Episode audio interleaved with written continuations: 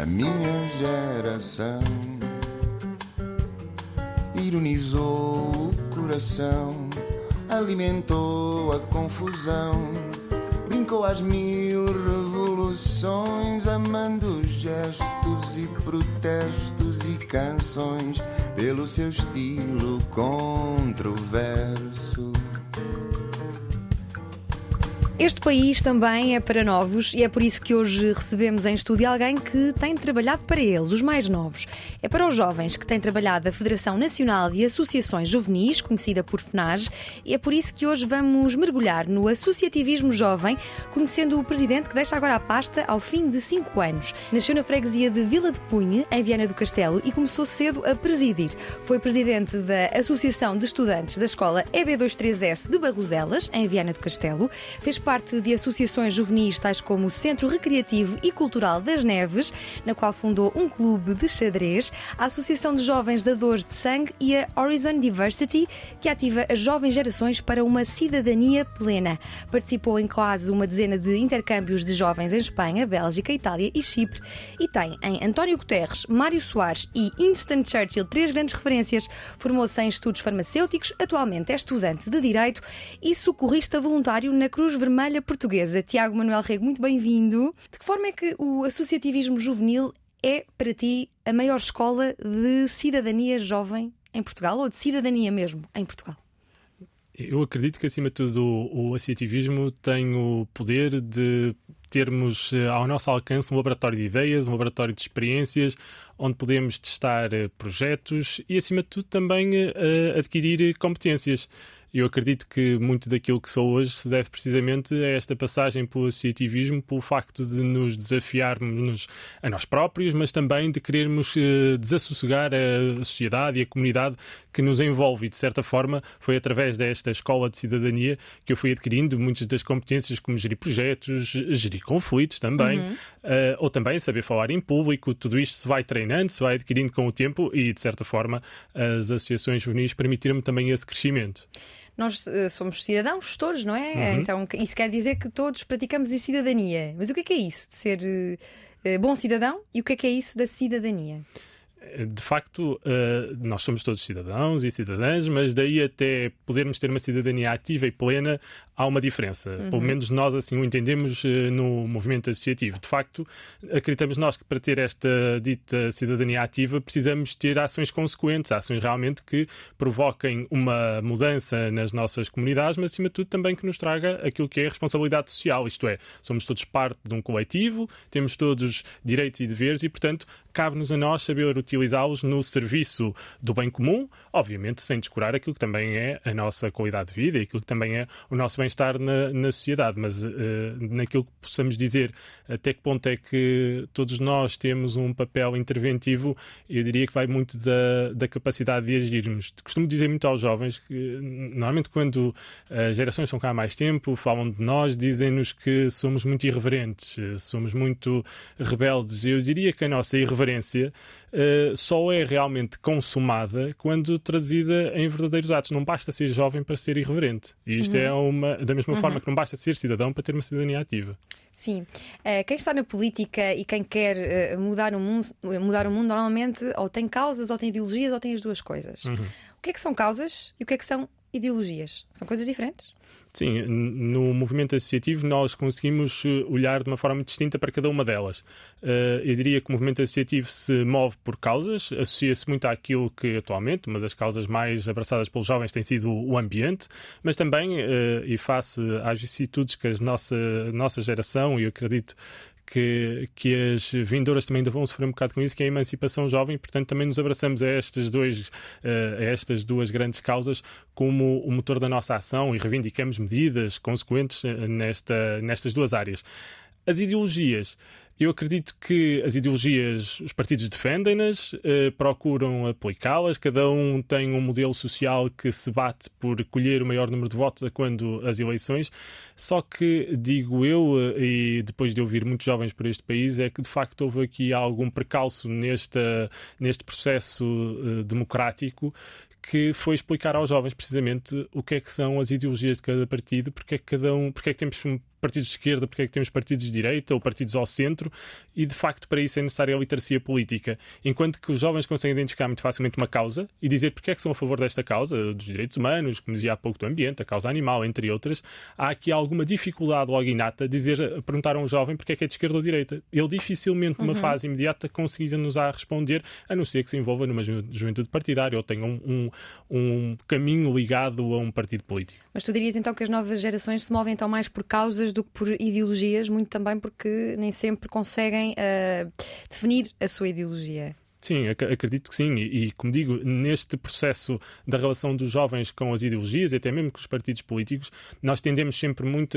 a apontar culpas a, um, ambas as partes, ou às vezes só uma das partes. Eu acredito que isto é como qualquer relação, ambas as partes têm aqui uh, culpas no cartório, mas de facto uh, tem uh, sido mal emprego o tempo que poderíamos usar na escola e noutros espaços para explicar precisamente aos jovens o que é que são as ideologias, porque não basta só na altura das eleições nos pedirem o voto uh, baseados uh, em uh, um caderno ou um caderno eleitoral muitas das vezes ou um compromisso eleitorais muitas das vezes que não são fáceis de, de analisar a priori por um jovem e depois claro nós o que vemos muitas das vezes é aqueles partidos que definem muito bem as suas bandeiras e as suas causas acolher de uma forma esmagadora aquilo que é depois também o voto destas jovens gerações mas como digo literacia política uhum. é urgente e falta Tu tens causas?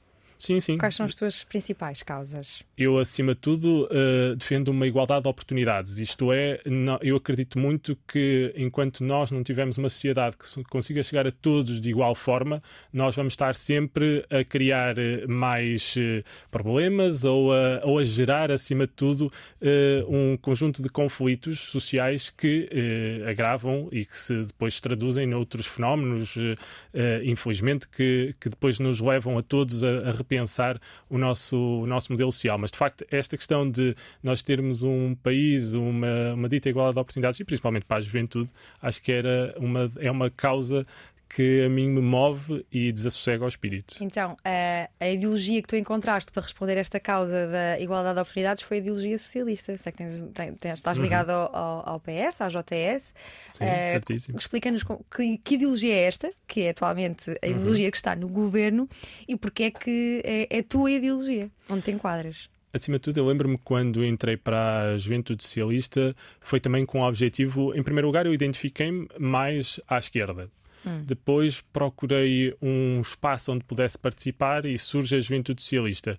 E durante este meu percurso, uh, isto pode parecer às vezes um contrassenso, até um bonito dizer nesta fase, mas eu dizia sempre muito que o papel fundamental das, das juventudes partidárias era explicar aos jovens o que é político, o que são as ideologias, uhum. e se no final deste processo um jovem percebesse que não era tanto de esquerda e era mais direita, ainda bem, é sinal que esse papel foi bem cumprido e que migrasse precisamente para o partido que mais representava então, o modelo não há, social. Não, há uma, não é uma lavagem cerebral, mas uma tendência para puxar para um lado?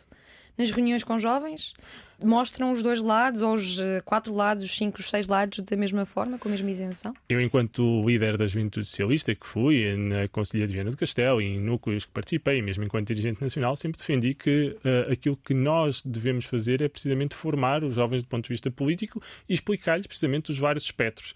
Uh, talvez hum, poderemos não ser todos assim, esta é a minha visão para o, para, para o projeto, digamos assim, desta, das juventudes partidárias e principalmente da Juventude Socialista, e por isso quando uh, entrei para a Juventude Socialista uh, e respondendo à parte inicial da pergunta, porque é que eu era afinal da Juventude Socialista, até que depois eu uh, dizia três coisas e fiquei muito satisfeito quando saí. Muitos jovens no discurso diziam eles porque, porque é que eram da Juventude Socialista e eram porque eram do, do Partido da Liberdade, da Democracia e dos Direitos Humanos. E isto para mim bastava-me para permanecer neste núcleo de pessoas que defendiam estas três realidades que para mim eram fundamentais para a minha vida em sociedade e que asseguravam eh, como dizia, aquilo que era a minha realização uh, social.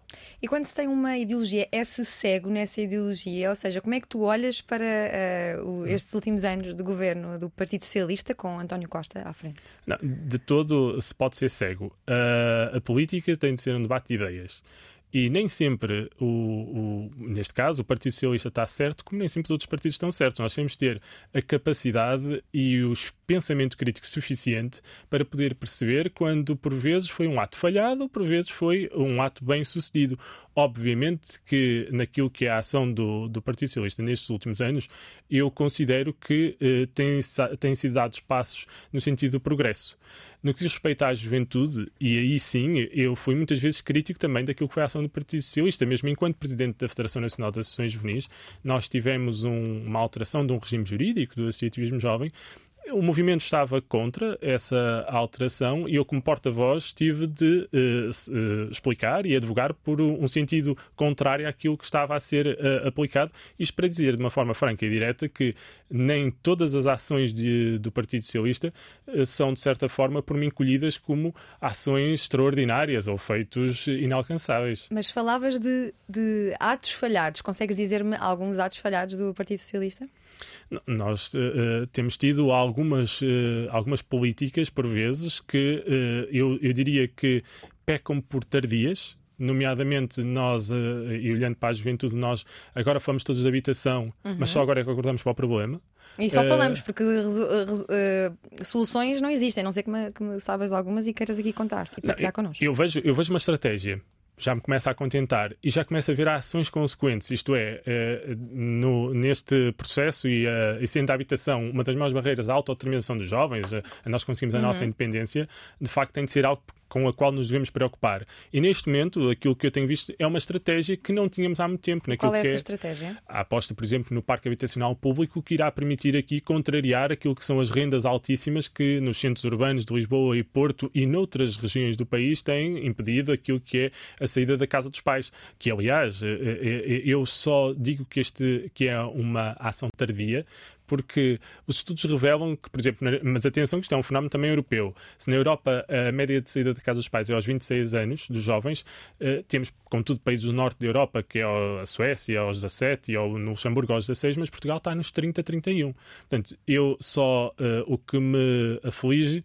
é que nós tínhamos só nestes últimos três eh, anos agido perante o problema e deixando esta escalada uh, de rendas e de preços, e por isso daí a dizer que não é propriamente um ato falhado, mas é um ato tardio. E, e sim. Mas, a quem é que assinam essas, essas uh, novas estratégias para uh, haver habitação para os mais jovens? E, por exemplo, a Porta Jovem 65 já existe há muito tempo, mas às Tem vezes. Poucos recursos Sim, ouvimos sempre dizer que nos candidatamos, nos candidatamos e, e a quem é que sai afinal a Porta 65? A Porta 65 é um projeto que tem uma bo um bom fim, contudo, é muito escasso face àquilo uhum. que são as uhum. necessidades e isso todos nós reconhecemos porque quando nos candidatamos ficamos sempre lá está, a pensar a quem é que saiu o Euro Milhões, sendo que se faz Se eu ganho também... isto e ganho tão mal, como, é, como assim não me saiu a mim? Quem é que saiu? Não, e de facto, mas isso é o problema. É nós termos sempre uma, uh, no fundo, um, uh, um programa que depois faça aquilo que é a realidade, fica a quem. E portanto, isso desde, desde logo, o Porta 65 tem um bom fim, mas é curto.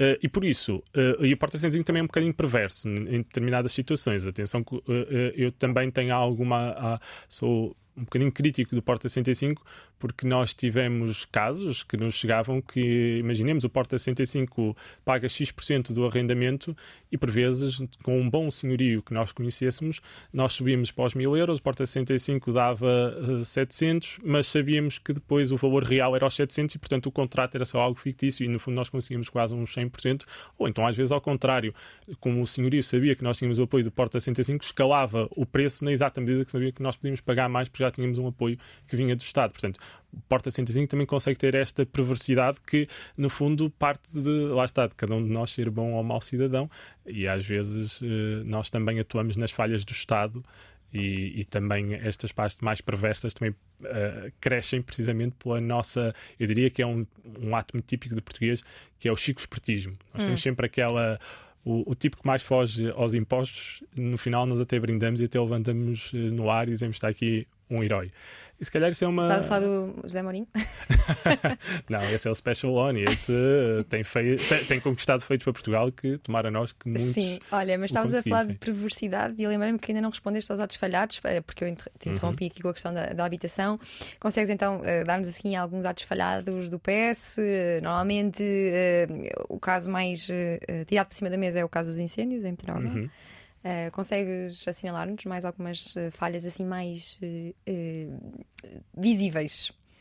De facto, ou seja, eu não, não, não tendo um, de imediato um radar que me identifique dois ou três, mas acredito eu que, por exemplo, naquilo que foram as, as tentativas também a, determinada altura eh, no caso dos incêndios, é, é uma delas. Mas também naquilo que por vezes tivemos também associado à mesma pasta a questão da, da gestão do, dos professores, ou seja, aquilo que era há uns tempos atrás, não atualmente, mas aquilo que foi uma tentativa de colocar uma carreira por, eh, por, eh, por etapas, promete, e atenção, meu pai é professor, portanto eu estou à vontade para falar, para falar do assunto, foi na altura um, ato falhado porque a gestão do processo não foi bem conseguida, sendo que o fim era, diria eu, eh, moralmente aceite, porque no fundo era, estaríamos a premiar aqueles professores de, de acordo com o mérito e não serem todos avaliados da mesma forma só porque chegavam aos X anos de carreira e, e, passavam todos. Eu acredito que aqui, por exemplo, foi um ato falhado, uma tentativa de criar aqui um, uma, uma carreira para os professores e que no fundo levou uma contestação do setor e hoje em dia uh, quem o fez não tem uh, a aceitação que se calhar uh, poderia ter tido se o processo tivesse sido conduzido de outra forma. E uh, consegues dizer-nos alguns atos falhados de Passos Coelho, a quem António Costa sucedeu?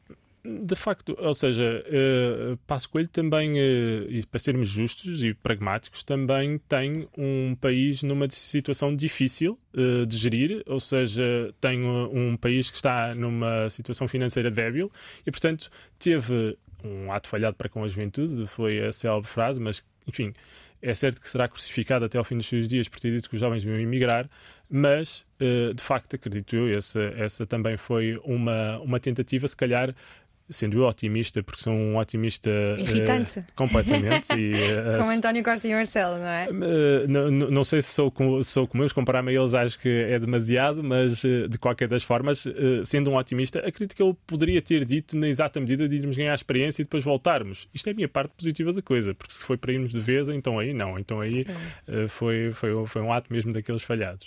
Então vamos deixar a, a política dos crescidos e vamos à política uhum. da juventude, vamos olhar para os teus últimos cinco anos uhum. e eu gostava que nos contasse o que é que é a FNAG. Eu não conhecia a Federação Nacional uh, de Associações Juvenis. Uh, acho que muita gente não conhece, por isso eu gostava que uh, nos, consegui, nos conseguisse aqui resumir e explicar a importância, como é que nasce, qual uhum. o seu uhum. papel, quem financia, enfim que é que é a FNAS? No fundo, a Federação Nacional de Associações Juvenis é um organismo que veio dar voz àquilo que são as associações juvenis de base local. Nós temos cerca de mil em todo o país, ou seja, que no fundo replicam estas boas práticas, este, ou incentivam a participação dos jovens, e a FNAS surge por iniciativa desse movimento. Eu diria que é quase uma estrutura sindical, na exata medida em que ela não é prevista por lei, não há nenhuma lei que diga que tem de existir a Federação Nacional de Associações Juvenis. Ela de facto existe porque o movimento se organizou e achou que devia ter uma voz que, no fundo, aglutinasse tudo aquilo que são as necessidades, os objetivos, as motivações destas organizações e,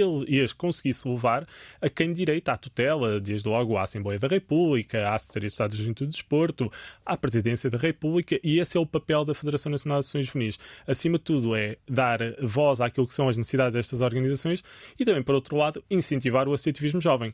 Nós temos mil associações, contudo, ainda precisamos de mais apenas porque há uma questão muito particular que eh, nós olhamos para a participação dos jovens, há vários estudos sobre isso, mas eh, ainda 8 em cada 10 jovens, uns dizem 7, vá, são mais eh, otimistas, uh, dizem que uh, esses sete jovens não estão envolvidos em nenhum movimento associativo, partidário ou religioso, o que nos leva a pensar que das duas uma, estas associações têm de albergar e têm de conseguir mobilizar mais jovens, ou então precisamos de mais organizações. E, portanto, a FNAS vem no sentido também de estimular essa participação dos jovens e, acima de tudo, depois procurar respostas para que o dia a dia destas organizações seja mais fácil. E vocês fazem-no através do ENAS, que são encontros nacionais uhum. destas associações juvenis. Qualquer associação se pode inscrever, vocês enviam convites a todas as associações juvenis portuguesas. Como é que isso funciona? Não, claro que sim. Ou seja, o nosso objetivo, estes cenários são uh, momentos particularmente altos da estrutura, têm cerca de mil participantes, oscilam entre os 700 e os mil, obviamente dependendo do espaço onde nós o realizamos, mas de facto o convite é feito a todas, sendo que obviamente que as associações que são nossas filiadas têm aqui uma benesse naquilo que é a taxa de inscrição, que também uhum. desde logo, uh, Diana, é uma taxa muito simbólica, ou seja, no fundo é apenas para haver o compromisso de, da malta depois dizer assim, ah, afinal não me apetece ir, pelo menos se pagou 15 euros já pensa duas vezes e pronto, olha, já que paguei 15 euros para estar Sim. 3 dias num sítio, uh, acabo por ir. E de facto estes são os momentos altos onde nós no fundo validamos muitas das nossas reivindicações. Uh, levamos lá muitos, muitos oradores, aliás, tivemos ti no nosso uhum. último Foi encontro. Assim que eu conheci a FNAS e pensei, como assim eu não conhecia a FNAS? Mais pessoas têm de conhecer. Não, acredito que sim, nós uh, procuramos dar-lhe visibilidade, aliás, nestes últimos 5 anos procuramos que a FNAS viesse um bocadinho para o espaço público, para o espaço mediático, uhum. também para isso mesmo, para que mais jovens conhecessem a estrutura, procuramos ter uma presença maior nas redes sociais, mas também no, nos mídias convencionais, para que a mensagem de que um jovem queira fazer voluntariado, que queira eh, participar numa, num projeto ambiental, que queira fazer desporto, pudesse encontrar nestas organizações espaço para isso mesmo, porque de facto não, não fará sentido que elas existam, mas que depois não estejam preenchidas por esta massa jovem. Nós somos um milhão e meio de jovens em Portugal o nosso movimento direto e indiretamente envolve cerca de meio milhão, o que já é significativo nas suas atividades, obviamente, e depois parte deles também são dirigentes, uhum. mas acreditamos que é neste movimento que também os jovens podem levar aquilo que são as suas ideias e ter apoio. E há bocado perguntavas-me, afinal, por quem é que é apoiada a FNAG e... a PDJ, a Agência Erasmus+, Mais, são exatamente. os dois grandes apoiantes, certo? São dos maiores, exatamente, ou seja, a IPDJ por via dos programas de apoio ao associativismo juvenil, o programa Erasmus+, Mais por via daquilo que são os intercâmbios, uhum. dos quais, aliás, eu usufruí bastante,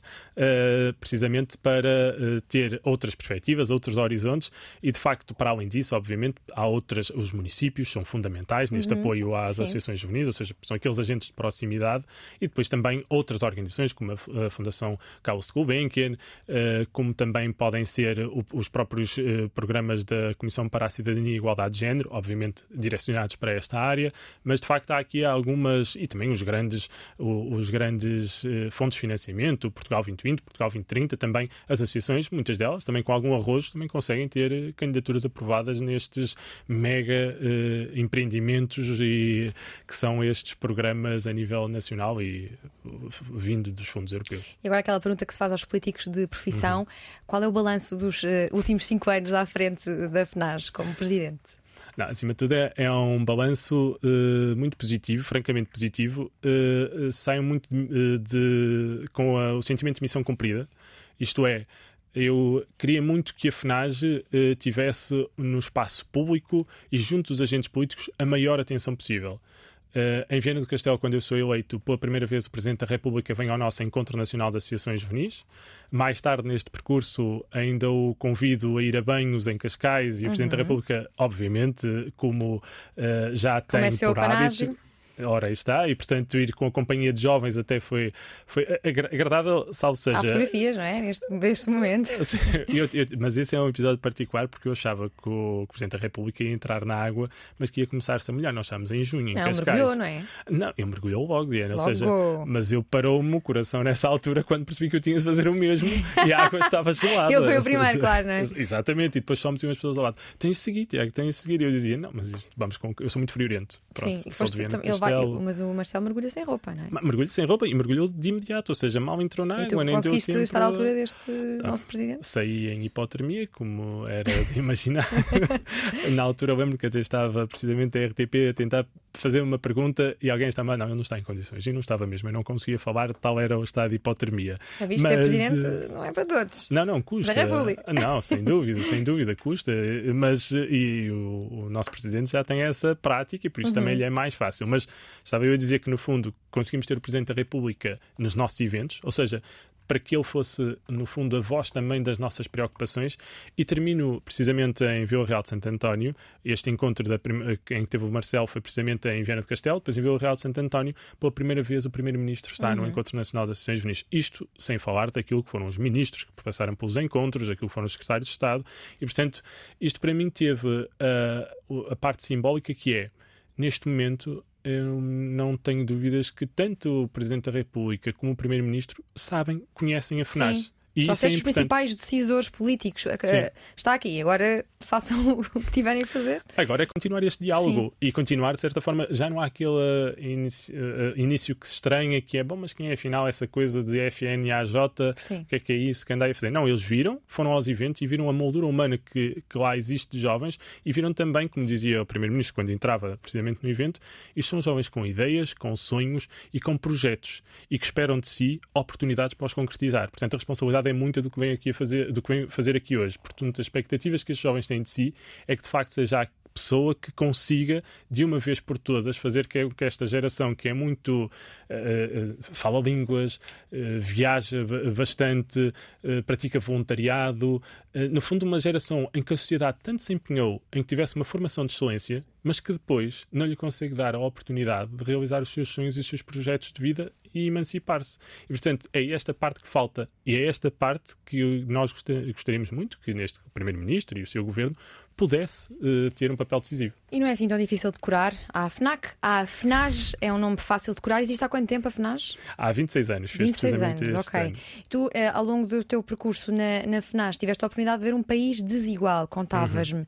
Consegues uh, contar algumas dessas realidades mais contrastantes que viste com os próprios olhos? Sem dúvida, ou seja, nós, as associações juvenis, como disse, estão desde uma grande cidade até uma aldeia.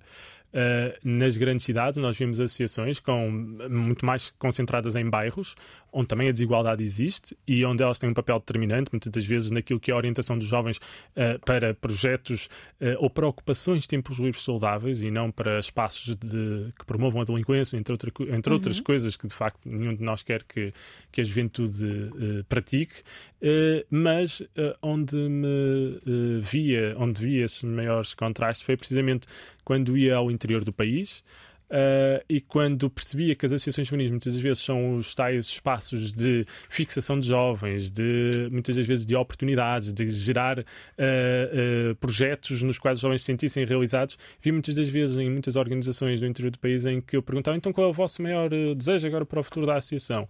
E quando me diziam que o desejo era sair da aldeia onde estavam, Uh, aí então eu via que alguma coisa estava errada no processo que nós queremos de um Portugal igual, que tenha as mesmas dita, como eu dizia no início, igualdade de oportunidades. Portanto, se as coisas não estavam a funcionar, se aqueles jovens, o maior desespero deles era poder sair daquela localidade, então de facto uh, nós estávamos a, ou estávamos e estamos uhum. a trabalhar ainda com bastantes, com país a diferentes velocidades.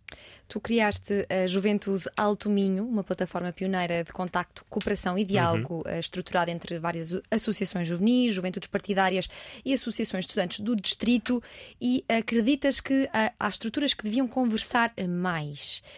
E eu queria perguntar-te uh, que uh, organizações deviam conversar mais uh, e que conversam pouco. Não, desde logo, as estruturas partidárias conversam muito pouco entre si.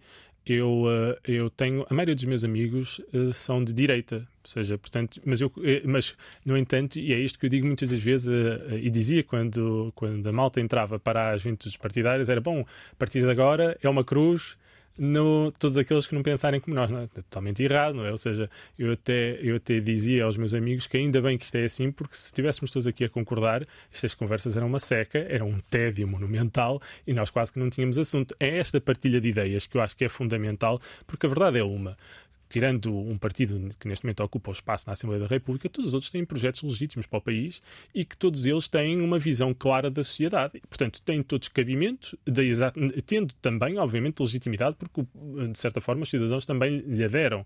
Mas, de facto, nós temos é de falar mais para ver onde é que conseguimos convergir dentro daquilo que é a ideologia de cada Mas um. Mas consegues, imagina, a Antena 3 podia comunicar mais com a RTP3, digo eu.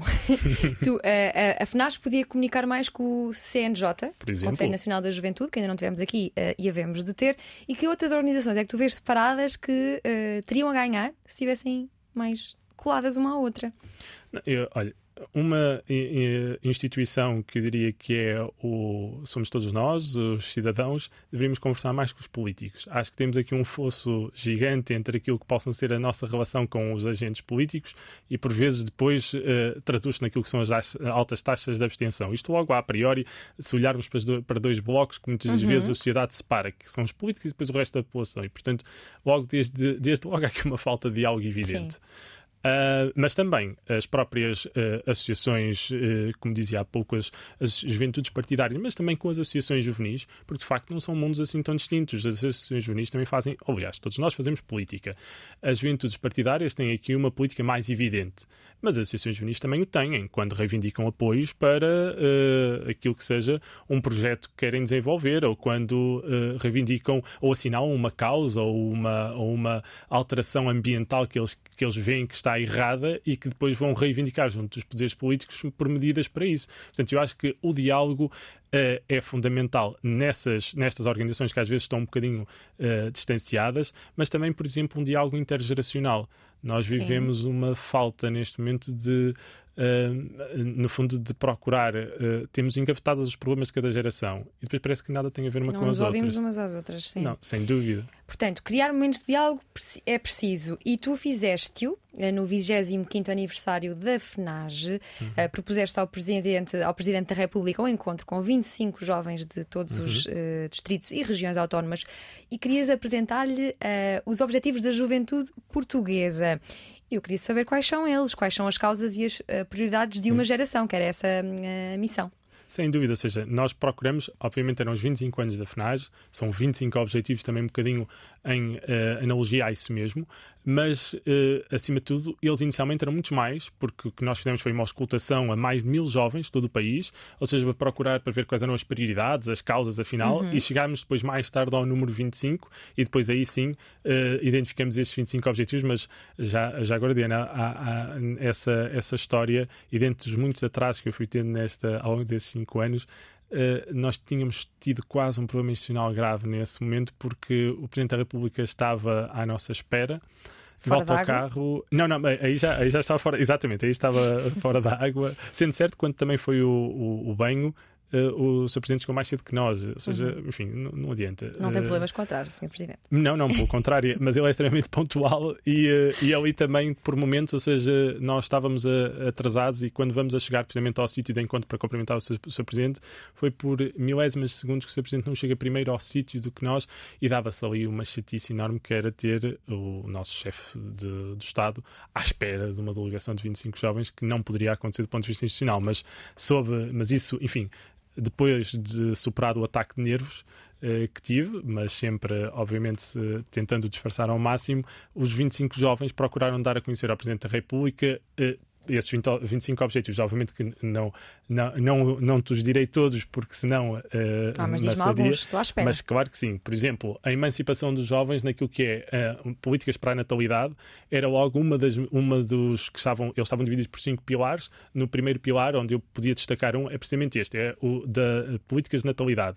Nós tivemos um decréscimo de 2% da população nos últimos 10 anos e quer dizer, com esta dificuldade dos jovens saírem de casa. Sim, se não há uh, casa, não dá sítio para guardar os bebés, não é? eu costumo dizer, a brincar com os meus colegas e digo assim: bom, isto qualquer dia a malta está a dizer que vamos constituir família na marquise da casa dos nossos pais. Quer dizer, isto começa a ser um pouco. Uh, ou em cabaninhas. Ou em cabaninhas, ou tendas, vá, até temos um, um país com um tempo ameno, portanto, uhum. bom, mas acho que, acho que não, nós devemos ter as mesmas condições, ou uh, pelo menos idênticas àquelas que as outras gerações tiveram, porque isso é o sinal de progresso da, da civilização. Se nós regredirmos, então aí vamos ter todos de admitir que tivemos um processo uh, de regressão e que, de facto, quem é que não contribuiu para esta dita evolução que todos nós ou que as sociedades esperam. Mas dizia a natalidade, por exemplo, na questão de, do, da transição digital e, e, verde e inclusiva, os jovens falaram de um palavrão muito gigante que eu acho que que se calhar eu não conhecia, isto foi na Ilha da Madeira, uma, uma associação defendia muito isto, que era a obsolescência programada, que no fundo não é nada mais do que nós termos equipamentos tecnológicos que têm uma data ou um tempo de vida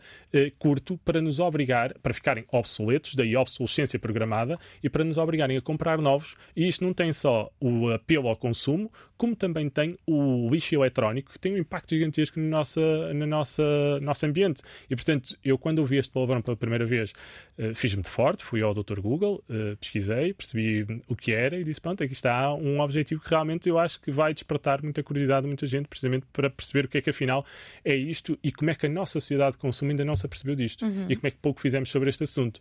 Por exemplo, a questão, obviamente, da saúde dos afetos, que aparece mais à frente, é um dos tópicos também tocados pelos jovens. Fala-se muito, os jovens precisam de, de, de, de educação sexual.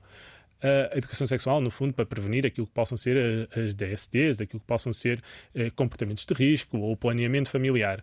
Mas ou neste violência momento, no namoro. Ou violência no namoro. Mas eu acho que a violência no namoro é mais afetada pela ausência de uma saúde dos afetos. Nós vivemos uma geração que tem muita dificuldade, por vezes, em expressar o que sente, ou tem, ou tem às vezes nas relações sentimentos de posse, sentimentos de controlo, precisamente porque os ditos afetos não estão bem equilibrados, porque as nossas autoestimas estão muito baixas face àquilo, por vezes, que são as redes sociais, o impacto que elas têm em nós. A, a comparação. Uh, completamente. Uh, Medir-nos por likes, que é uma coisa, ainda bem que muitas das redes colocam para ocultar aquilo que são os likes, porque a agonia que é para muitos jovens uh, se, serem comparados uns com os outros pela sua popularidade. E eu, quando fui várias vezes presidente destas organizações, Uh, diziam-me assim: bom, mas agora uh, é, passas a ser o, o miúdo popular da escola. Não, nem pensar, isto era só o que faltava. Eu vou continuar a ser eu, chamem-me os nomes que quiserem, mas não procurava nestes cargos essa dita popularidade na exata medida em que eu sabia que a determinada altura ela podia jogar contra mim. Em que no dia em que eu não tivesse, em que saísse de um cargo para outro e que não tivesse essa, essa popularidade, ela podia ser nefasta na minha autoestima. E portanto eu sou um utilizador naquilo que é o espaço digital, mas com conta, peso e medida e, e, e muito para. para como é que diria, para vaidade própria, ou seja, por uma questão de por vezes achar, epá, fiquei mesmo bem aqui, deixa, deixa lá partilhar com os meus amigos, mas esta falta de confiança destas novas gerações preocupa-nos e está nos objetivos, assim como a dita igualdade uh, de género. Uh, nós vemos uma juventude e uma geração que é uma geração mais menos conservadora, aberta, inclusiva, que procura, acima de tudo, que todas e todos tenham um espaço naquilo que é o projeto social. E, eh, aliás, há estudos que dizem a quantidade de jovens que não se definem do ponto de vista sexual, que não se definem do ponto de vista de género, começa a aumentar muito mais, a aumentar cada vez mais dentro da juventude, precisamente porque essa questão dos rótulos também tem ferido muitas das vezes aquilo que é a dita liberdade de cada um de nós poder querer ser, expressar-se e ter uma, uma oportunidade de ser aquilo que entende que deve ser, obviamente sem colocar em causa a liberdade dos outros. Uhum. Mas vemos muito nesta geração estes objetivos, obviamente, como disse, eles são muitos mais e, e têm, são 25, não é? Portanto, têm muitas, muitas amplitudes, mas de facto estes acho que são daqueles que mais me. Onde é que podemos consultar marcar. estes 25 Objetivos da Juventude Portuguesa? No próprio website da FNAJ, ou seja, em www. Eu acredito que a nova direção o preserve, uh, porque eu acho que é um documento que, acima de tudo, estes 20, 25 Objetivos vêm em linha com aquilo que são os objetivos, os ODS, Objetivos de Desenvolvimento Sustentável da Agenda 2030 da ONU, ou até os Youth Goals criados na Europa, e portanto, na altura o que nós pensamos foi, mas então porque é que não há um, um, conjunto de objetivos inspirados em todos esses, mas que fosse realmente fossem as causas e as prioridades da juventude portuguesa, porque uhum. de facto era isso que também nós precisávamos ter aqui um, um, caderno de encargos para chegar junto do seu Presidente da República, junto do seu Primeiro-Ministro e dizer: olha, está aqui, isto é o que nós pensamos, é o que, é o que gostaríamos que, que fosse executado, mas acima de tudo, não só deixamos o caderno de encargo, nós exigimos mais nós dizemos que queremos ser parte do processo, nós temos que ser coautores dessas políticas que são destinadas à nossa geração. Nós queremos que a nossa voz seja parte ativa ao longo de todo o processo, da definição, da monitorização e mais tarde da avaliação dessas políticas. Não é só chegar e dizer está aqui, agora façam. Não. É, o que a juventude pede é que seja sempre parte da solução. Estamos à conversa com Tiago Manuel Rego, presidente da FNAS nos últimos cinco anos. Tiago, o declínio das democracias perante os populistas, a erosão dos direitos face ao conservadorismo, o crescimento dos ódios disputados pela desinformação e pelas fake news são fatalismos, dizes tu, contra os quais vale a pena lutar? Esta pergunta é quase um, um documento estratégico, mas como é que se luta? Acima de tudo, perante a democracia, nós não podemos ser só aqueles que dizemos que concordamos com a democracia, mas depois nada fazemos para que ela seja revitalizada ou sustentada. Nós vivemos na questão da democracia, por exemplo, naquilo que diz respeito aos jovens, nós temos o parlamento mais pobre em nível de jovens desde 2009. Nós temos atualmente apenas oito deputados jovens, sendo que um deles já o deixou de ser, portanto já estamos com, com sete, e isto é significativo daquilo que é uma falta de representatividade nesta casa maior que é a democracia, que é a Assembleia da República, daquilo que são jovens a uh, defenderem as suas causas, os seus objetivos, os seus, os seus princípios. E, portanto, nesta questão da democracia contra os populismos, nós temos de nos envolver e, acima de tudo, uma coisa: nós temos de defender a liberdade que a democracia conserva, mesmo perante aqueles que põem em causa essa liberdade. Porque esses que o fazem, eu diria que o estão a fazer muitas das vezes por revolta, porque por algum momento da vida o projeto uh, democrático, digamos assim, não foi uh, tão uh, benévolo, para, ou melhor, ou foram de certa forma o Estado não conseguiu chegar àquilo que eram as suas expectativas e depois aí está de grito de revolta. Depois, na questão dos, dos conservadorismos, obviamente que nada pode implicar retrocessos. Nós temos visto nos Estados Unidos que estes ditos conservadorismos levam em causa até a questão da, da, do, da despenalização do aborto, quer dizer, isto começa a ser preocupante e nós vemos estes casos acontecer do outro lado do mundo e não podemos achar que eles não chegam cá. Nós temos, vindo, temos visto retrocessos na, na, também na própria Polónia, naquilo que são os direitos uh, do, da comunidade LGBT, mas na, na Hungria, sem falar da Rússia, não é? Uh, na Rússia tive uma experiência muito interessante, uh, meses antes até de, da guerra despoltar, em que, perante esta, dizia um belga, num, isto numa conferência do Conselho da Europa, perguntava a, a, um dirigente russo porque é que não tinham as políticas, do, de, neste caso, da comunidade LGBT, eram muito parcas e muitas das vezes até eram muito penosas e pouco ou nada havia. A resposta foi: Não estou a perceber, pergunta, nós não temos disso cá. Ou seja, isto faz-nos a todos pensar de que forma é que estamos todos ou não do dentro do barco dos direitos humanos. E, francamente, há algumas situações em que o coloco isso em causa, sendo certo que a minha esperança na juventude é sempre a maior. E acredito mesmo que, que esta geração está na linha da frente por isso mesmo. E no que diz respeito às próprias fake news, sou o maior defensor, e de certa forma a desinformação, sou o maior defensor em que nós tenhamos nas escolas espaços que desenvolvam um pensamento crítico, porque é esse pensamento crítico que nos vai ajudar, perante uma notícia, a perceber afinal o que é que está ali e não ficarmos só pelas letras maiores e, e termos realmente uma capacidade de. Uh, de escolher Sim. o verdadeiro uh, do falso. Eu vou aproveitar que falaste em, em fomentar o pensamento crítico uh, e voltando às redes sociais. Tu tiveste uhum. um episódio no Porto Canal? Foi no Porto Canal que foste uh, comentar? Foi na TVI, na, na TV 24, sim. Foi na TV 24 que foste comentar a premência de uma disciplina na escola que fomentasse o, o pensamento crítico e o crescimento humanizado da juventude. E o que é que aconteceu nas redes sociais? Foste duramente criticado com, dizes tu, discurso de ódio. Não, completamente. Obviamente que para mim eu falo com muito boa disposição do, do caso, porque, em primeiro lugar, porque achei uma, os comentários que lá estavam, e, e esta acabou por ser a notícia mais comentada no, nas redes sociais, do, naquele caso da, daquele canal, uh, e precisamente porque o título era uh, Tiago Rego defende uh, um mais pensamento crítico na, ou uma, um apoio ou uh, medidas para incrementar maior pensamento crítico nos jovens. E então diziam os comentários: lá estão eles a, ter, a vir doutrinar os nossos jovens, lá estão. E, mas muitos mas era deles, a disciplina de cidadania. A disciplina de cidadania. E muitos deles, Diana, alguns eram, eram surreais. Diziam lá vem esta pessoa assexuada e pensava assim: bom, eram coisas, e que eu naturalmente me, me rio com, com o comentário, mas isto para dizer o quê? Um dia normal normal numa caixa de, de uma rede social, não é? Mas o assustador. É assim. Mas o assustador é precisamente perceber que é normal isso. Uhum. e eu nunca tinha tido isso, porque não, obviamente não tenho palmarés de figura pública nem coisa que o valha, mas sentir na, naquele momento senti-me se calhar como tal, ou seja, nunca tive tanta atenção, a verdade foi essa, do ponto de vista mediático, mas por pensar que de uma forma tão viana, aquela malta que não me conhecia de lado nenhum, enxovalhou-me com todos os nomes e mais alguns, Uh, e de facto isso alertou-me para um espaço que está completamente, uh, neste momento, a ficar tóxico, porque uh, há alguém que o disse uma altura que este, no fundo, as redes sociais vieram dar voz aos idiotas. eu não sei se eles são idiotas ou não. Vieram dar voz a todos. exatamente. Mas nesses todos inclui-se uma fatia dos idiotas. e eu penso que era isso que a pessoa queria dizer e que eu queria dizer Sim. agora era certamente. Uh, não sei se é assim ou não, mas que de facto é um espaço que depois todo o pensamento de quem lá está é uma coisa. Mas o que é que se poderia fazer? Eu já, eu já tive algumas discussões em redações de, de jornais, nomeadamente, e de, de redações de televisões, em que uh, o ideal é ter, ter algum gestor de redes sociais que controlasse os comentários, mas isso é impossível porque já sabemos como é que o jornalismo está em termos de contratações, não é? Uh, seria difícil ter alguém só para gerir redes. Como é, que, como é que se poderia resolver esta situação? Criminalizar discurso de ódio? Uh, aconselhar as pessoas a ir à terapia é porque se calhar deviam direcionar o seu ódio para outro sítio que não as caixas de, de comentários. Tens alguma solução?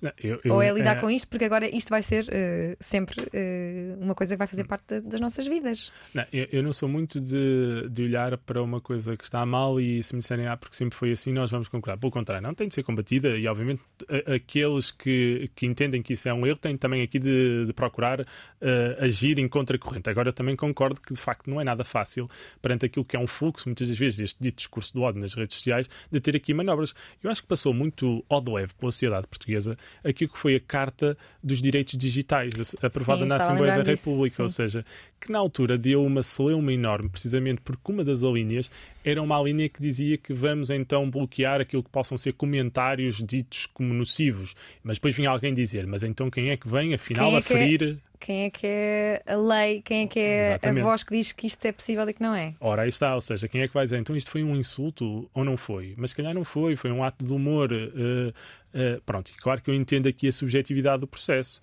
Agora, há casos e casos, e há casos que são mesmo atos de puro bárbaros, de puro um, discurso do ódio. Uma coisa é, é um comentário mais uh, disfarçado, enfim, que a crítica humorística também a tem. E muitas das vezes, se nós quisermos olhar para o humor, não é andar aos sopapos como mandou aquele senhor por, lá nos Oscars, não, isso não faz sentido nenhum, obviamente, porque é, é um incentivo ainda. Se, se ele achava que o, que o, discurso era violento, então ainda aumentou o índice de violência uhum. da, daquele momento, mas de facto é preciso, há questões que são muito práticas, muito imediatas e contra essas temos de, de atuar. Agora, claro que aqueles que são mais subjetivos, obviamente que aí não têm nenhuma solução mágica, porque uh, depois vai de acordo com a sensibilidade de cada um, vai de acordo com aquilo que possa ser também uh, uh, a realidade de cada, de cada pessoa, mas obviamente que algo está a falhar se nós estamos também, ou se esse discurso está a progredir nas redes sociais. Olha, Tiago, eu ainda não consegui convencer o Chico da Tina a vir a este programa, por isso és capaz de ser a primeira pessoa uh, de Viana do Castelo a vir aqui. Viana do Castelo, uma terra linda, deixa-me dizer-te. Como é uhum. é que foi crescer em Viana do Castelo? Não, foi muito bom, ou seja, eu sou um vienense convicto, um alto uhum. de coração, ou seja, acredito que aquilo que a terra pode fazer por nós é dar-nos um espaço, e no caso de Viana do Castelo, um espaço de liberdade, onde eu pude também uh, desenvolver aquilo que era um, ou ter um crescimento harmonioso. Viana do Castelo tem rio, tem mar, tem montanha. Eu pude fazer um bocadinho de ter experiências em todos esses, esses contextos e acima de tudo nós temos uma coisa muito particular, Diana, que eu não sei se também sabe, uh, se conhece a palavra, que é chieira.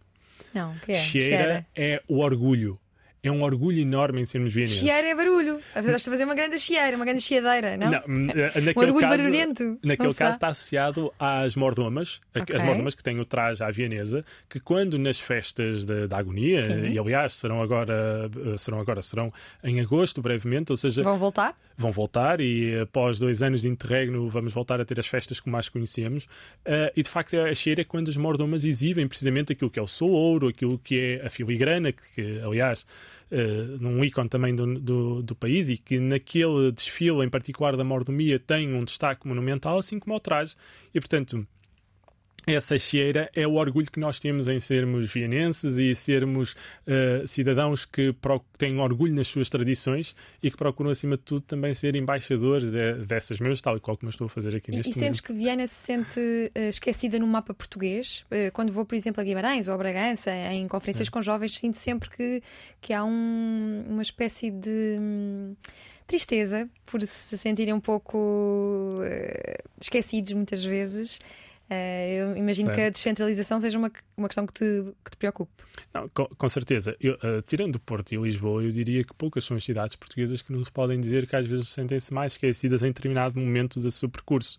Porque de facto nós temos um, um país completamente centralizado em Lisboa, e que depois o Porto de vez em quando tem uma ou outra coisa e o resto do país uh, uh, vê navios permanentemente e, portanto, eu acredito que Viana e outras cidades da sua dimensão têm sabido defender, procurando neste momento criar a dita qualidade de vida e até face àquilo que também é o emprego nómada, aquilo Sim. que são uhum. as pessoas procuram um espaço mais as ditas cidades dos 15 minutos, onde a qualidade de vida é significativamente um ponto relevante estão nesse momento a conseguir uh, afirmar-se neste, neste panorama e Viena também tem a indústria naval, etc., que, que fa faz dela uma cidade pujante. Contudo, eu acredito que aquilo que deve ser a descentralização tem de avançar, obviamente, com, com, uh, com aquilo que é a celeridade que este país igual precisa, porque senão de outra forma nós não conseguiremos ter as mesmas oportunidades. E eu que vivi vários, uh, vivi vários anos na, na, cidade do Porto e que adoro o Invicta, sou também é a minha uh, segunda cidade, sendo que a cidade de coração há de ser sempre Viana, mas é a minha segunda cidade, e de facto vejo aquilo que é o acesso à cultura, o acesso até à mobilidade uh, que esta cidade tem e que, por exemplo, outras não têm, como Viana, mas como Guimarães, como até mesmo Braga. Mas até o Porto se queixa de falta de Sim. mobilidade. Sim. E é a nossa segunda metrópole. Tu fizeste um jornal de parede no secundário. Como é que isso correu? Eu achei isto muito curioso porque eu também fiz o mesmo na área de projeto, no 12 ano. E achei eu que estava a ser muito futurística, mas pelos vistos também fizeste o mesmo. Não, na altura foi em paralelo também com uma rádio escolar, nós nunca tínhamos tido. Isto também foi uma influência na altura dos morangos com açúcar. Que... Eles tinham uma rádio. Eles tinham uma... Uma rádio escolar. Ah, tinha uma rádio, não tinha um jornal de parede. Não, o jornal de parede foi a inovação, era aí que eu ia chegar. Ou seja, ah. a rádio nós copiamos o copiamos, salvo okay. seja, replicamos a boa prática. Uh, o jornal de parede, não, foi com o intuito de dar aqui voz uh, a muitos jovens que escreviam bem e tudo ah, isso. mas era dar voz a jovens com artigos? Exatamente, okay. sim. Só que a determinada altura nós também tínhamos uma parte um bocadinho mais de fofocas Uh, e por vezes uh, nessa parte é que não correu tão bem, porque os alunos aproveitavam essa parte para basicamente uh, agredir os professores, isto é, agredir verbalmente, mas nunca, ou melhor, não era para agredir, era para fazer críticas construtivas, acreditava eu. Então é diferente do meu. O meu era, eu, eu perguntava, fazia inquéritos, uhum. que sabes quem é a Ministra da Educação, na altura Maria Lourdes Rodrigues, Sim. e coisas do género, e depois punha a ignorância dos jovens lá, para... mas depois fica do género. Temos que nos informar certo. mais sobre estas situações. Mas ali era o talento, era Sim. a parte do Sim. Olha, e xadrez? É fácil jogar xadrez? Ah, sem dúvida. O xadrez é o único desporto em que eu fui bem sucedido. E atenção, e é um desporto, antes que todos os que nos possam é um estar a ouvir... os dedos ficam mais musculados, não é? Não, e o cérebro acima de tudo. É, mas tudo. é considerado é um raciocínio. desporto. Sim, é, já agora é o único desporto onde um homem e uma mulher competem em igualdade estão perante, eu posso jogar contra ti num, num, num, campeonato sem que tenha de haver o segmento só para. Há muitas mulheres a jogar xadrez? Algumas. Agora começa a crescer muito mais. Sim, sim, mas neste momento o xadrez, infelizmente, uh, foi-se perdendo um bocadinho no mundo ocidental, uh, esta prática, sendo que os países do oeste da Europa têm-no até como uh, auxílio naquilo que são disciplinas como a matemática e tudo isso, para desenvolver o raciocínio. Uhum. mas acima de tudo, o xadrez, não, acho que há um, um, um, preconceito perante o xadrez que é só vai jogar xadrez a malta que é, que é muito inteligente e que sabe mexer nas peças. Não, não sei jogar xadrez, não, mas, mas sei jogar damas. Tudo a ver. Ah, o xadrez não, não, sabe, não sabe jogar até ao dia que te expliquem como se movem as peças. Depois daí é uma questão Eu aprendi mais ou menos no Harry Potter naquela cena da célebre do xadrez, mas depois. Uh, pronto. Mas é, é, é, é um jogo que exige raciocínio rápido, exige, exige atenção. Sem dúvida, obviamente. É... E acima de tudo, o xadrez tem a, particularidade do xadrez é nós conseguimos prever sempre as nossas três, por exemplo, duas jogadas seguintes. Não é o jogar só o imediato. Nós temos de ter um raciocínio que nos permita desencadear um processo de ataque ou de defensivo nas próximas três jogadas. Porque o melhor ataque, ou melhor, uh, o ataque é a melhor uh, estratégia uhum. uh, e, portanto, nós temos de estar sempre, no, pelo menos é, é, isso que eu, que eu defendo, muito é que, na ofensiva. Como é que tu percebias que o teu pai te deixava ganhar de propósito? Ah, quando eu era pequeno, o meu pai era terrível. Porque ele, ele chateava-se porque eu jogava muito mal xadrez, não é? Ou seja, mesmo, mesmo muito mal. Mexia as peças todas mal. Não, isto é, dava sempre oportunidades de matarem o rei em dois tempos. E o meu pai fazia de propósito para não matar o rei. E às vezes aquilo era completamente desconcertante. Eu tinha para aí cinco peças, o meu pai tinha para aí umas dez e eu conseguia ganhar-lhe. Porquê? Porque eu ia fazendo de forma a que eu conseguisse comer as peças dele. E, portanto, isso era, deixava-me revoltadíssimo e ao tabuleiro poar várias vezes. E, uh, e, até que o meu pai foi percebendo que. Sim, e tu não, uh, não seguiste a história que o teu pai queria, não seguiste a arquitetura que a tua mãe queria e seguiste farmácia? E agora estás em direito. Explica-me lá este, este rebuliço que se passa aqui. Eras uma, de certeza uma criança adolescente com muitos, muitos talentos e com muitas áreas de interesse.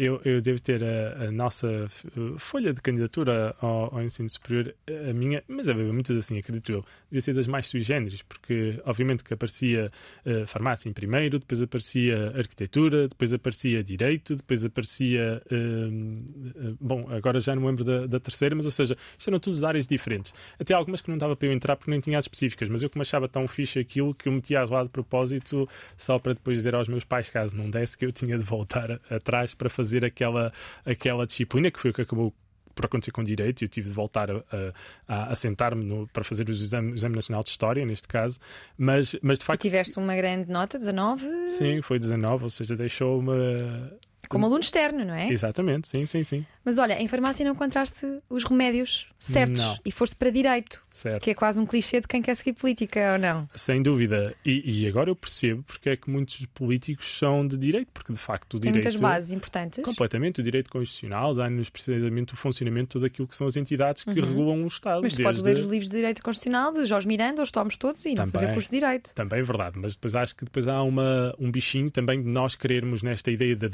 de defendermos eh, uhum. causas, de termos uma capacidade argumentativa que também vá ao encontro daquilo que são as leis porque nós às vezes podemos defender coisas, mas que do ponto de vista constitucional não têm cabimento nenhum, ou, ou do ponto de vista legal não têm uh, espaço, porque não há, uh, do ponto de vista das normas, uh, nada que se possa fazer, porque assim já foi estabelecido. E, portanto, isto dá-nos um conhecimento e uma bagagem para que aquilo que seja o nosso discurso seja um discurso mais coerente ainda. Portanto, o direito acaba por ser aqui uma, uma birra minha, hum. muito particular, ou seja, de eu querer mesmo algo ligado nesta, nesta área, ao contrário de, das outras. E a questão da arquitetura é porque eu gosto muito de design, gosto muito de, de arte e, e, obviamente ficará para quando eu tiver 60 anos. Uh, tentar, uh, se a mão não tremer muito, não é? Porque é preciso um traço uh, firme, tentar arquitetura ainda, quem sabe. Olha, Mário Soares estudou Direito, António Guterres uhum. não, é engenheiro, tens o Churchill e a Malala, que são quatro referências tuas. Porquê? Uh, o Mário Soares precisamente representa a liberdade. Vem do teu, do teu, do teu, da tua ideologia socialista também, não é? Sim, mas atenção, são muito diferentes uns do, uns do outro. Aliás, foram uhum. rivais até determinada altura da história. Uh, uh, um tentou tirar o outro e conseguiu do lugar. Portanto, ou seja, isto a determinada altura, eles, vindo da mesma família política, têm formas também mais o Mário Soares era laico, o Guterres era religioso. E tu apresentas-te como laico. Sim. Republicano. Mas é a célebre frase de Mário Soares. Uh, precisamente, ou seja, o Mário Soares tem aqui esta questão da fundação do, desta, da dita ideologia, da dita doutrina. O Guterres tem uma visão humanista que me, que me, de certa forma, estimula e que me encanta, que é precisamente a capacidade de olhar para todos, ou seja, de não esquecer ninguém e de ter essa prioridade nas suas políticas, nas suas ações, de ninguém ficar para trás. E como é que vês este novo, este novo Guterres que tem sido muito criticado na, agora à frente da ONU? Sim. Vês com, como é que, com, com talvez alguma pena de, de ser, na verdade, uma, uma posição muito difícil, não é? é Às isso. vezes é fácil falar, mas estar, estar, estar lá não é para todos. É que o Guterres neste momento não é só o Guterres, ele é a instituição que representa e aí tem todas as sensibilidades e tem de acomodar aquilo que são as relações institucionais com todos os países que ali estão, inclusive a Rússia, que faz parte precisamente de, da ONU.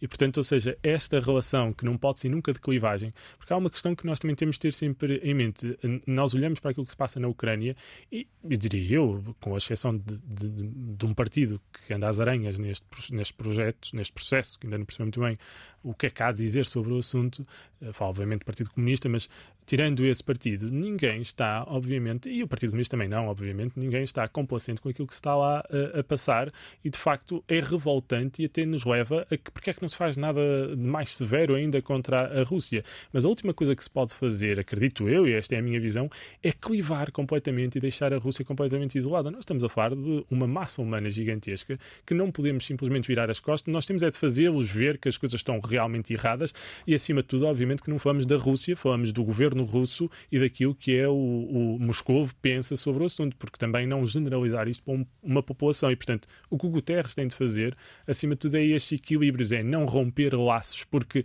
se tirarmos a Rússia da mesa das negociações da ONU, significa que depois dificilmente conseguimos recuperar um diálogo, aquilo que eu tanto defendo que é preciso, e que depois fica inquinado de vez. O PCP elegia se fosse agora eleições? O que é que achas? Eu acredito que não, porque ah, tem sido um conjunto de atrapalhadas, ou seja, isto não tem corrido nada bem, de facto. Contudo, eu tenho ótima relação com muitos deputados do, do PCP, muitos, quer dizer, já não são muitos, mas com, com alguns deputados do PCP, Alma Rivera, a Alma Rivera, e, e, é uma jovem que eu admiro imenso. E, e que defende tudo, muito o associativismo. Era isso que eu ia dizer, e acima de tudo pela sensibilidade que ela tem para com a participação dos jovens e que, acima de tudo, tem sido um alicerce naquilo que foi o meu trajeto na FNAS para defender as nossas preocupações. Uhum. E o PCP tem esta consciência muito clara, principalmente na ação mais visível da Alma Rivera, naquilo que é a defesa do, uh, da participação genuína, altruísta, uh, que o associativismo representa e, e, e no fundo, uh, traduz. E, portanto, obviamente que eu tenho em parte, lamento a posição do, do, PCP neste momento, mas por uma questão, às vezes, de falta de, de de uma melhor ideia, uh, escudaram-se num, num, num, processo que tem sido bastante penoso e até às vezes confrangedor de ver neste, nesta questão relativamente à Ucrânia. Olha, agora Churchill e Malala, em poucas palavras, porque é que são uh, referências para ti? Não, o Churchill, precisamente porque vem num contexto da história em que mostrou aquilo que, que é que um político deve ser feito, de convicções fortes e nunca se deixar uh, abalar por aquilo que pudesse ser a sua popularidade ou não. aliás, ele termina, até do, do ponto de vista da sua, sua carreira política de uma, uma, forma até se calhar não muito justa face ao trabalho que ele fez. Mas de facto ele nunca se deixou abalar por uh, pressões externas, tinha convicções fortes. A Malala, precisamente porque é aquilo que uh, um símbolo da resistência. Não, com todas as dificuldades que alguma vez nós que nunca nenhum dos jovens europeus, se calhar, algum dia poderá uh, achar que está a sentir o mesmo que Malala sentiu no, precisamente após o atentado que teve e tudo isso, uh, conseguir ainda olhar para o mundo, sorrir e dizer que quanto mais educação o mundo tiver, mais nós vamos ser capazes de agir contra as injustiças e apelar a um mundo mais igual. E, portanto, eu acho que a Malala preconiza também e, e, e é um símbolo da resistência e do desassossego da juventude perante um mundo que nos desafia, nos provoca, mas que mesmo assim nós arregaçamos as mangas e dizemos: Nós estamos cá e vamos fazer parte da solução, quer alguns, queiram, quer outros não queiram. Portanto. Olha, à medida que a idade passa, e vai passar, a idade vai passando, vais continuar a olhar para, para a juventude com os mesmos olhos ou, ou com olhos parecidos? Não, eu acredito que uh, eu acho, Diana, que a, a frase mais uh, que mais ouvimos das gerações que estão cá há mais tempo é não, a minha geração quando participava é que era, então não, nós fazíamos coisas. No meu tempo. No meu tempo é que era, exato. Ou seja, eu tenho muito medo que isso me aconteça. acredito que pode ser uma situação que vá mesmo. Deixa um vídeo para ti, Tiago, quando tiver 50 anos, continua a olhar para o mais jovem. Eu tenho vários quando tiver Alzheimer para me lembrar. Muito obrigado, ainda não fiz, mas se calhar isto pode, pode ser que tenha de acelerar processo. Mas de facto, é, é, é, acredito que muitas das vezes esta noção de, da participação dos jovens, que é assim posta em causa, mostramos nós, às vezes, que forem necessárias, de que temos ideias para o mundo e que queremos concretizá-las, há de ser sempre daquelas que vai ser mais atacada, porque há uma coisa muito particular, Diana, que é a, a, forma de participar de uma geração para a outra é diferente. Os meus pais iam para tertúlias de café. Eu vou para tertúlias de café, mas, quando, mas muitas das conversas que tenho é no Facebook, é na, no, no Instagram. No é... Clubhouse, em tempos. Exatamente. Pronto, em tempos, exatamente. mas era muito no, no, no plano sim, digital. Sim. E, portanto, há uma coisa que, que também digo. Tanto fomos criticados nós não participar. E repara, no início o Facebook era um antro aquilo não, nada se passava lá de jeito porque eram só alarvidades que e eram lá ditas. Eu não estou a dizer que agora se passa. A questão é que agora todos os políticos têm páginas e os nossos hum. pais estão lá e está toda a gente lá e afinal aquilo não é assim tão mal quanto se dizia. Porque também há uma coisa: o Facebook há de ser sempre e as redes sociais o reflexo daquilo que é a sociedade. Se a sociedade tiver, obviamente, aquilo que seja uma visão mais uh, uh, progressista, o Facebook irá e o Instagram. Mas eu diria que as novas gerações estão a fazer um êxito, um êxito, um êxito do, do, do Facebook, já fizeram. E, e, e se Já calhar... continuas, não é? Não, eu, eu continuo, tenho. Sou, nesta questão das, das, redes sociais, eu uh, quase que sou um, um, aluno com necessidades uh, educativas especiais, porque eu sou muito desatento às evoluções uhum. da, das plataformas digitais. Quando tentei ir para o Clubhouse, já ele estava a terminar, e portanto eu pensei, mas os meus colegas sempre tens de ir, Tiago. Agora tenho os meus colegas e Tiago, tu ainda não estás no Twitter? E eu, não, claro que vou, então estou não a... estás no Twitter? Tenho um uma político, página. Não tem, não tem Twitter. tenho uma página, mas ainda ainda, eu acho que agora que tenho mais tempo livre, acho que Sim. me vou dedicar também mais a isso. Até porque no agora. pós Sim, até porque agora não tenho também o palco que a FNAS me dava para eu partilhar as ideias. De facto. E o Twitter uh... é um palco. Exatamente, ou seja, portanto, acho que também pode ser muito por aí. Mas isto para dizer que eu tenho medo de olhar para, para a juventude com um olhar paternalista uhum. e de querer vir, achar, dar cá conselhos e dizer, não, vocês devem fazer assim ou de outra forma, mas uh, farei tudo para não o fazer, obviamente, mas acredito que no que diz respeito à participação, acontecer, uh, irá-me acontecer o mesmo que aconteceu a outras gerações, que é olhar e dizer, ah, isto não é participar. Não, isto a participar é andar na rua, em manifestações, é fazer isto, é fazer aquilo. Não, o que vocês fazem é uma coisa esquisita. Não, de facto, haverá sempre esta dificuldade em absorver de imediato as novas formas de comunicar das novas gerações, mas esse é o desafio. E tem os agentes políticos de estar disponíveis para acolher essas novas formas de participação dos jovens e fazerem delas atos consequentes e medidas. E não podem só dizer que quando um jovem expressa-se através da arte que aquilo não é um ato político. Não, claro que é está a criticar? É fã de Playmobil e da época medieval. Em criança, fascinava-se com o mundo do fantástico, dos reis, das princesas e dos dragões, bem como dos magos e feiticeiros. Desenvolveu o gosto pelo xadrez e ficava furioso quando o pai o deixava ganhar de forma descarada. Já foi a banhos com o Presidente da República, Marcelo Rebelo de Sousa, com mil jovens presentes no 17º Encontro Nacional de Associações Juvenis, o ENAJ. Na FNAJ viu contrastes de um mundo desigual e comprovou o potencial jovem e o impacto das mais de mil organizações de juventude em Portugal. Não se revê na indiferença e na resignação, que considera mortíferas numa sociedade e retiram à humanidade sonhos e futuros. Assina os e-mails com a frase de Nelson Mandela: It always seems impossible until it is done, para lembrar a todas e a todos que a mudança por um mundo melhor continua. Confirmo, recebi vários e-mails com esta frase no fim e concordo, é sempre possível fazer mais e melhor pela juventude. O lobby pela juventude está vivo e assim continuará se depender de mim e do Tiago Manuel Rego, que nos fez companhia na última hora, na Antena 3 e na RTP3. O que vamos fazer?